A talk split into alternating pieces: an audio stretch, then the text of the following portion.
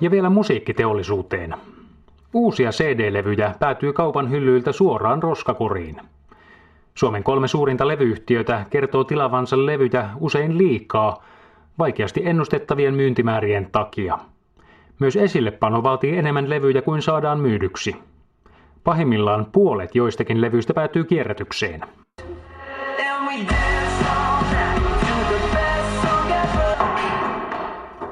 One Direction yhteen Midnight Memories-levyt päätyivät keskon liikkeestä tuhottaviksi. Vaikka levy oli parhaimmillaan Suomen virallisen listan kakkonen, levy jo jäi silti kaupan hyllylle. Me ei voida yksipuolisesti päättää sitä hintaa, millä me esimerkiksi hyvitettäisiin niitä, että kauppa pystyisi myymään halvemmalla ennakkoon tiedetään, että viimeiseen tuotteeseen asti sitä menekkiä ei ole. Eli siellä on niin tietoisesti tuotetta enemmän kuin mitä oletettu menekki edes on. Ihan puhtaasti sen takia, että se saa niin sanottua myymällä näkyvyyttä. Uutuuslevyä ei haluta alelaariin. Jos joku tuote on lähdetty liian isosti, niin mieluummin otetaan se takaisin ja pidetään se tuotteen imago sellaisena kuin se on.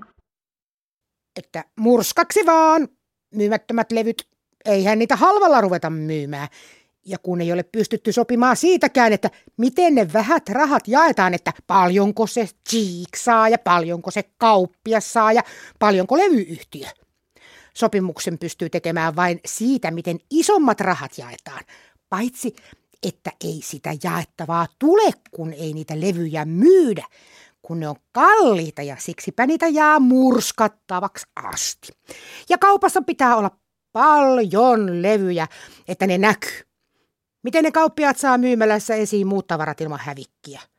Että kun halutaan rakentaa iso keko appelsiinia hedelmähyllyyn, niin pitääkö niitä appelsiineja sen takia hankkia 100 kiloa?